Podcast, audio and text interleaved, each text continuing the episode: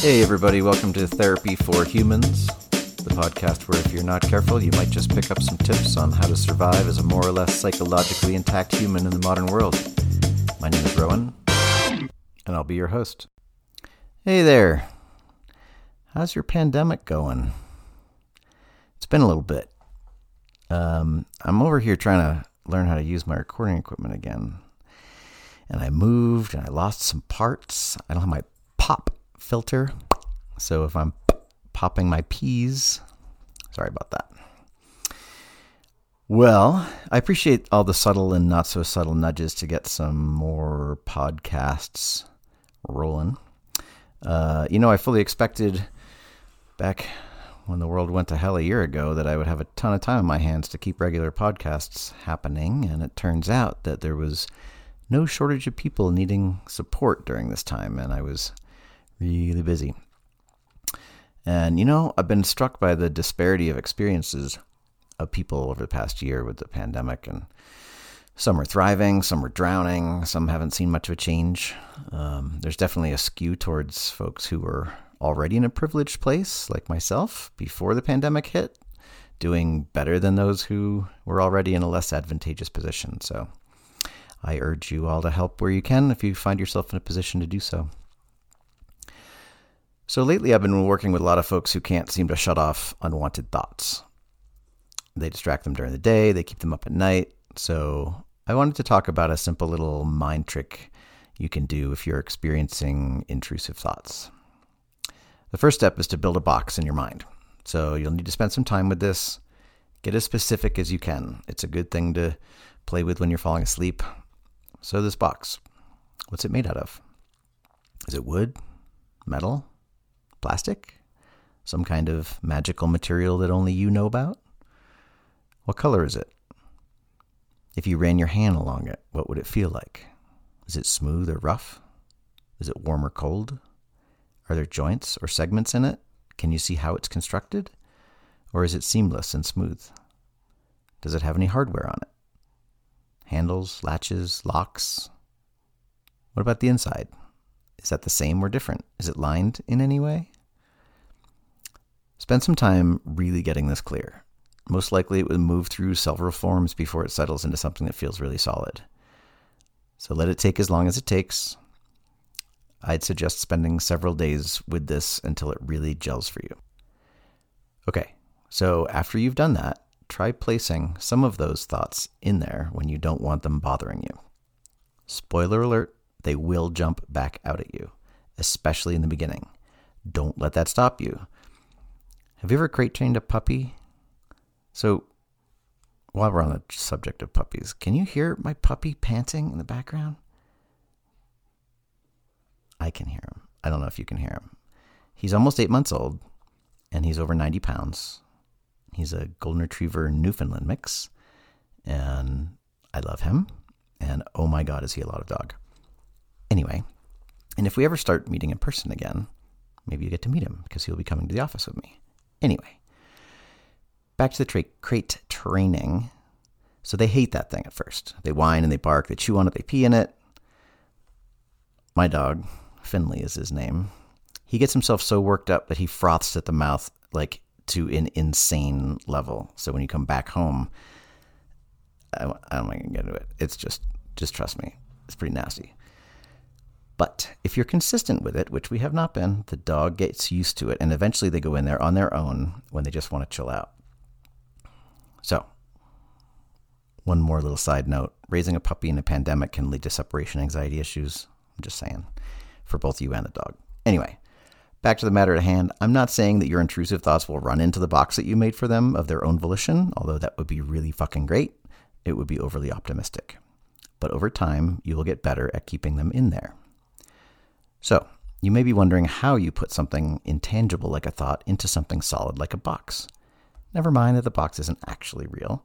So, this is where the benefit of playing in your own mind comes in. Spend some time with that intrusive thought. Most of us have our favorites. It might be fear based, it might be sad, it might be a traumatic memory, or something that you're afraid will happen that never has happened. Pick one that you know well and imagine it solidifying into a shape that you could hold in your hand. See what color it is. See how it feels when you touch it. Some of these troubling thoughts may be so familiar that they feel like an old friend. Strange, but true. So once you have the feel of the thought, put it in the box and close the lid. It's important that the intention here is not to never have that thought again. As much as I would love to gift you with an exercise that would make that thing disappear forever, it's unlikely that this will happen. More on that later. So the intention here is to give yourself a break, a little respite from that thought. Think of it like daycare for shitty feelings. You can even promise it that you'll be back for it later if you want, or not. Maybe you'll leave it in there for an hour, maybe for a day, maybe longer. There's no limit to the number of thoughts you can pile in there, so don't be shy about using that thing as much as you want. One of my clients recently, after I gave them this exercise, came back to the next session and said, I found out that I needed two boxes because I wanted to blow that thing the fuck up once I packed it with shit. So, you know, whatever works for you, make it your own. I hope that you find this helpful. Remember that it will take some practice. Let me know how it goes. So, on a somewhat related note, and perhaps at the risk of repeating myself, I want to talk about realistic expectations and goals when you engage in therapy for something that's troubling you. And I also want to say that I suck at any kind of detailed log of what's in my past podcasts, so I'll likely be re- repeating myself at times. Feel free to skip ahead if you're binging episodes and you get annoyed. Although it might be entertaining to hang in there to see how often I contradict myself. So, you know, whatever. Make it a drinking game if you want. Anyway, back to the expectations in therapy. So, I'm not talking about the expectations of feeling better or not. You should definitely have the expectation that therapy will help you feel better. It's why you're coming in. I'm more referring to how that comes about. Often people will come in with traumatic memories, self deprecating thoughts, things like that, and they want them to go away. Totally understandable. It's hard to hear that it's unlikely that they will actually go away, but that's exactly what I tend to say. I really have no idea what other therapists say about this. I hope that they don't set up a goal of eradicating those things for their client because that's just a setup for failure. We all have shit in our heads that we wish we could pull out of there and be rid of.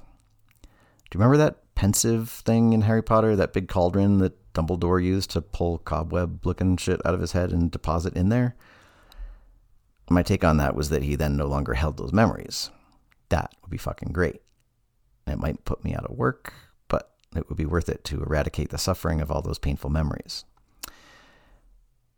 But the next inevitable question, I suppose, if you want to get existential with me, is without those parts of us, would we still be us?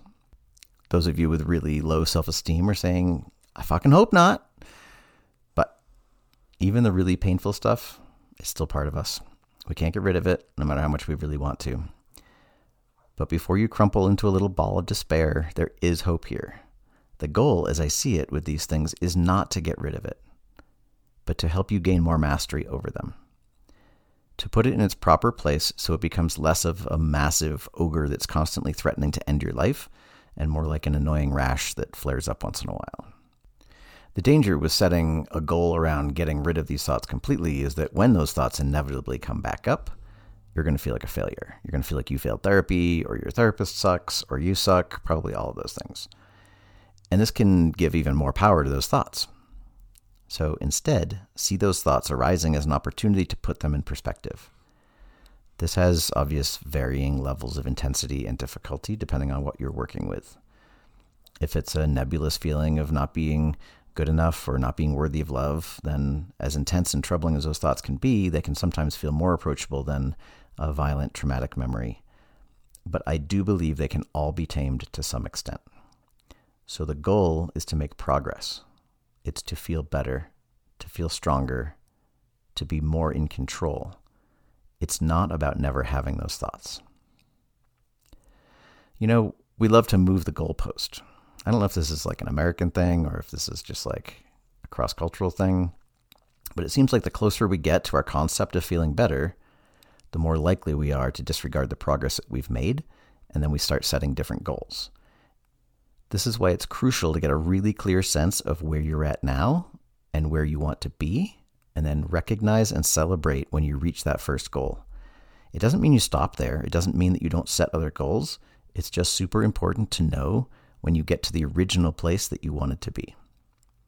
This is where the therapist as a cheerleader comes in. I always wanted to be a cheerleader, but that's an entirely different story.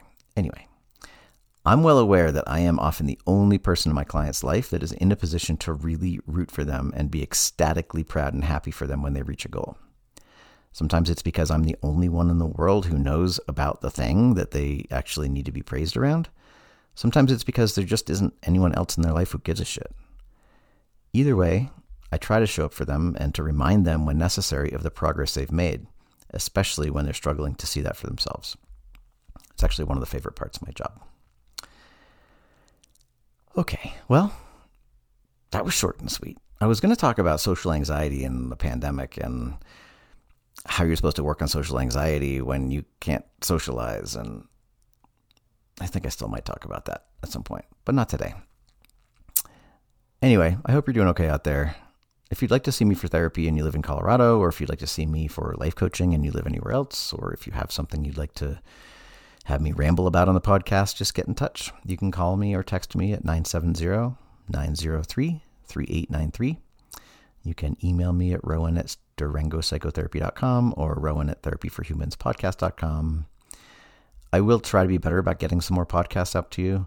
I can tell you that I get a lot more motivated when I get shit from people that they want me to talk about. When it's all just up to me, you know, self motivation. It's not my strong suit. Maybe I'll talk about that on our next podcast. anyway, until next time, take care of yourself and take care of each other.